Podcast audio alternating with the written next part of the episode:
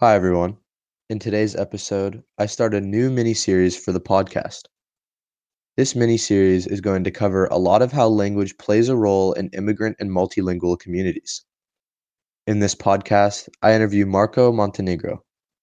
He is the founding director of Excelsior Works. They are an employment support center in the Excelsior neighborhood of San Francisco that works mostly with the immigrant community. Excelsior Works is a multicultural and multilingual workforce development center. Their mission is to create financial stability and strengthen the community amongst the Excelsior. Without further ado, let's get right into it. So what kind of made you get into the Excelsior Works?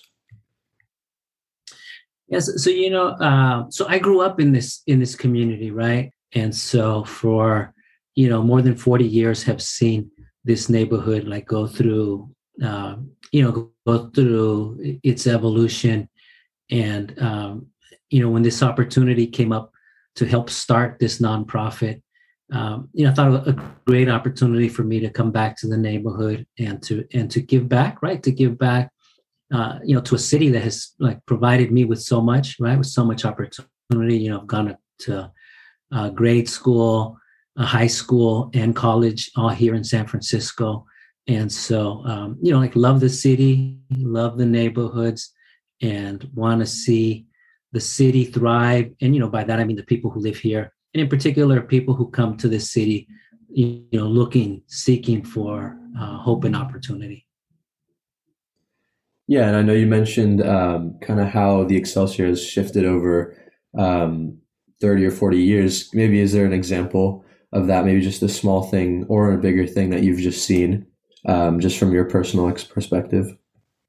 Yeah, so so it's, it definitely has become, um, uh, it's it's like the Excelsior is one of the last affordable neighborhoods for families in San Francisco, right? In general, the southeast side of San Francisco is where uh, families have, have uh, still been able to uh, somewhat afford, right, uh, here in San Francisco.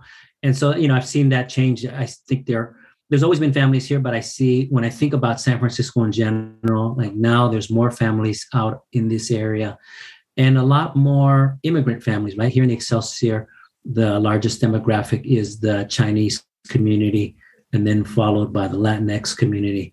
And, um, you know, th- those are still, um, you know, sort of ethnic groups that tend to have, um, you know, maybe more than than one or two kids in their families, right? And it's just so expensive to live in San Francisco. And again, uh, it's just kind of, you know, for me, the same thing. I grew up in a, uh, in a family, uh, you know, I have uh, a large, large family. I have three brothers and two sisters. And so, you know, you don't you don't typically see in San Francisco, uh, you know, parents with six kids.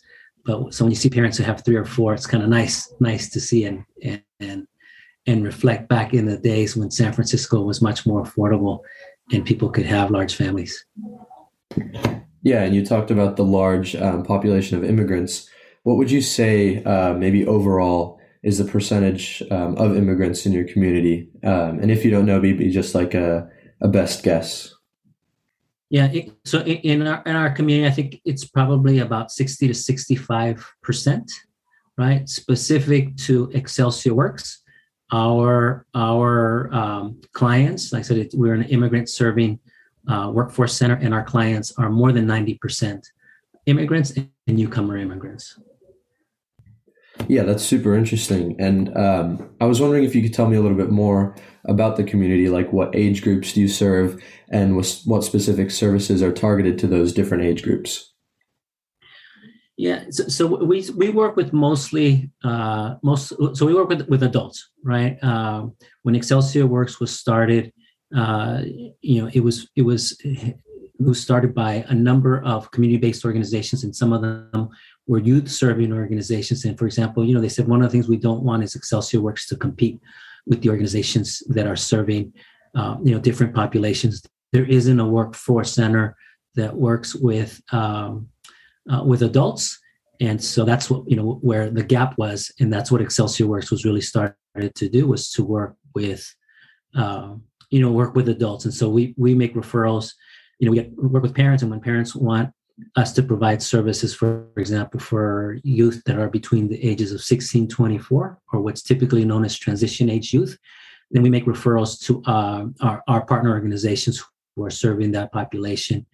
Uh, in here in Excelsior, the uh, largest segment uh, you know that we work with are between the is is typically they're typically female, and they're between the ages of thirty-five to forty-four years old, and have um, uh, you know, it's typically around uh, five people in the household, and um, you know living in poverty. Their income income levels are low, so we see a lot of people, a lot of Uh, families, right, uh, four to five people in that household, and making under twenty-five thousand dollars a year.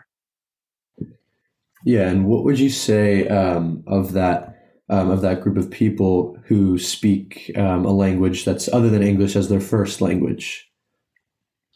Uh, it's yeah, it, yeah, it, it's really high. Uh, I would say it's probably about uh, uh, eighty percent, right? Yeah, m- maybe even higher, higher than that. We, we work with a lot of, uh, so the majority are limited English speakers, right? And we work with a lot of people who would uh, probably just qualify as monolingual, still monolingual, right? As I mentioned, we work with a lot of newcomer in, immigrants. So it's people who have been in the United States less than five years. And so they're still trying to build up their language skills. And one of the things that here at Excelsior Works that we try and do is, so we offer um, uh, E S L classes, right? English as a second language classes, because we know that that can be a barrier for people who are seeking employment, right? Uh, you know, oftentimes, probably like at the low end, employers are fine with someone having very limited English proficiency as long as that person can understand uh, like instructions, emergency instructions, right? And it's understandable if there was a fire or if there's some type of emergency, employers want to make sure that people understand instructions to evacuate that building. Yeah, and I know you guys work with a lot of languages like Spanish, Cantonese, Tagalog. And is there any specific age group that maybe tends towards one language or another? Well, you know, definitely our the Filipino community, um, by far, you know, of the groups you mentioned, so the Asian, the Latinx community, then the Filipino community. The Filipino community by far has the highest Uh, levels of, of English, but the challenge with the Filipino community, uh, you know, these are colleagues of mine uh, who work with the Filipino community of cities.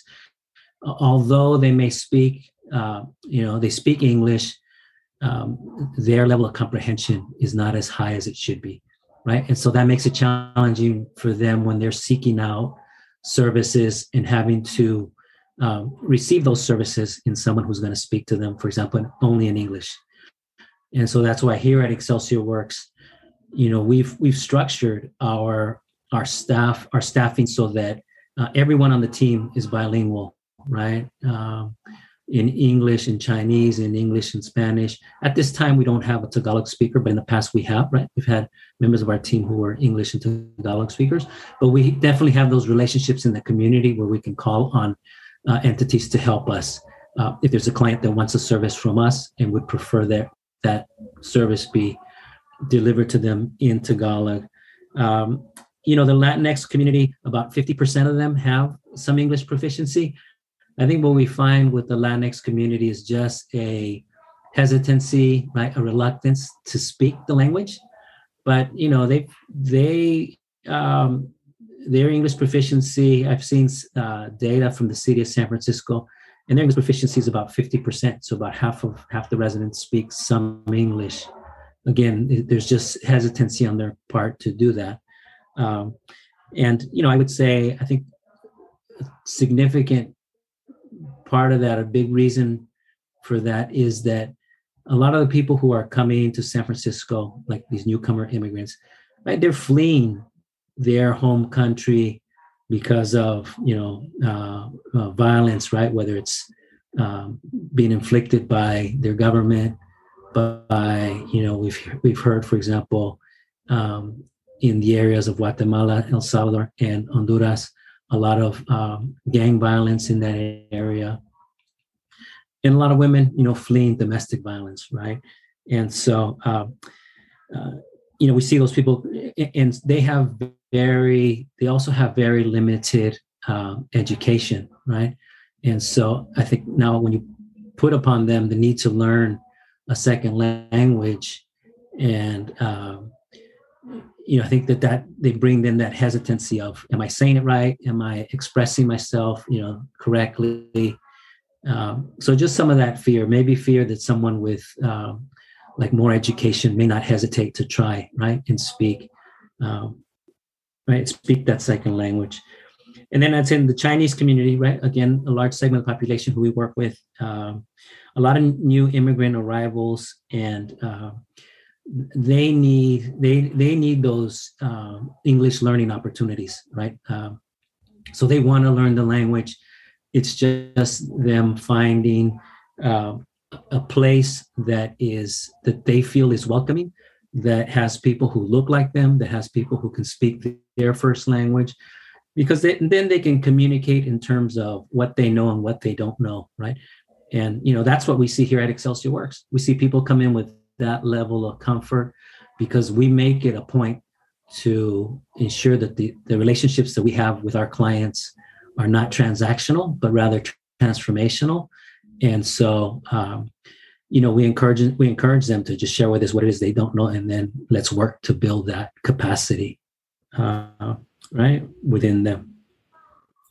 Yeah, definitely. And I know um, you talked a lot about the challenges regarding this. Are there any other challenges that you would say um, just around Excelsior Works um, and with working with a community that may not speak English as their first language?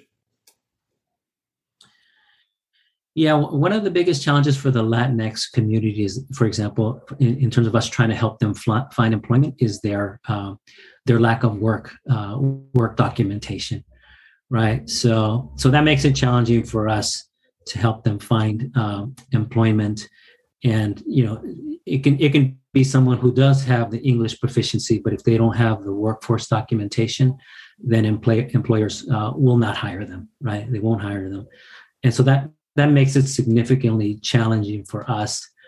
But, um, you know, those are the things that we see contribute, for example, to families. You know, we work with a lot of those families, and those are families who are oftentimes like are on the fringes in terms of their housing stability, right? They're like one paycheck away from, you know, being being homeless. And so um, like that makes it very challenging for us, right? We're, we're an employment support center, but we approach the work from a holistic point of view, knowing that, again, these families need more than just, you know, if someone is coming here looking for employment uh, and they're a head of household uh, and they're only making minimum wage, right? They're looking for a second job just in, in order to be able to make ends meet, in order to be able to pay their rent. Um, you know, and oftentimes they're living in, in congregate housing, right? They're sharing a home. They may be living in a garage. Uh, so all those all those things create challenges, right, for families, and the stress, the trauma that they're dealing with, that they come to us and that we learn about. And then, you know, what I think is, how can someone thrive in their employment if they have trauma that they're not having an opportunity or don't know how to deal with?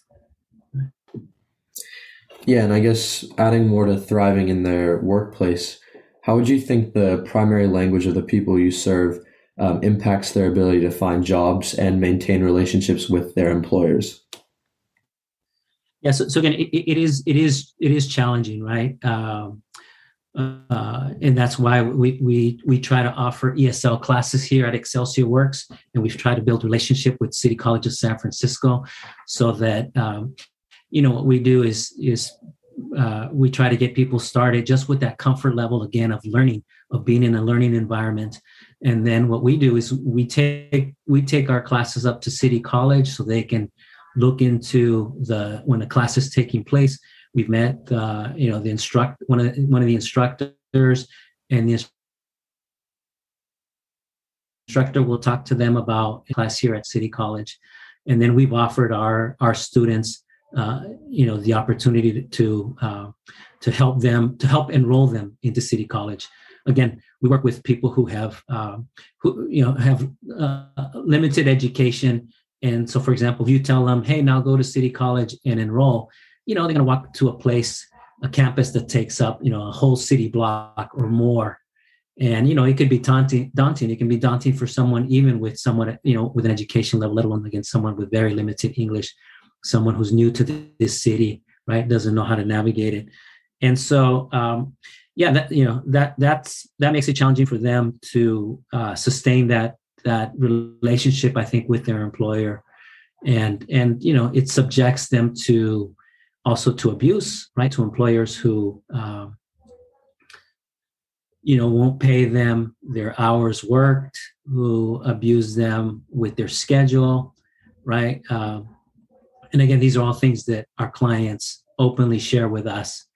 One of the other, one of the other services that we we provide is we connect we can connect residents to uh, attorneys, for example, who can work who can help them if they have a worker rights issue, right? We can connect families to attorneys who uh, may be uh, facing eviction, and to attorneys who can help them with the issues of immigration.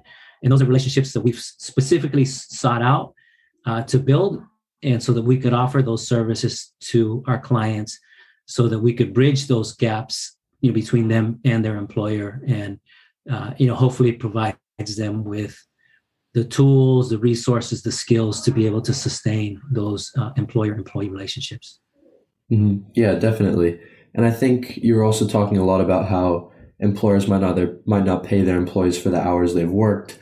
Um, and so based on the viewpoint of maybe an employer, what do they kind of look for when they're looking for um, someone who may not speak English with their first as their first language? Um, is there a basic level of proficiency they'd require?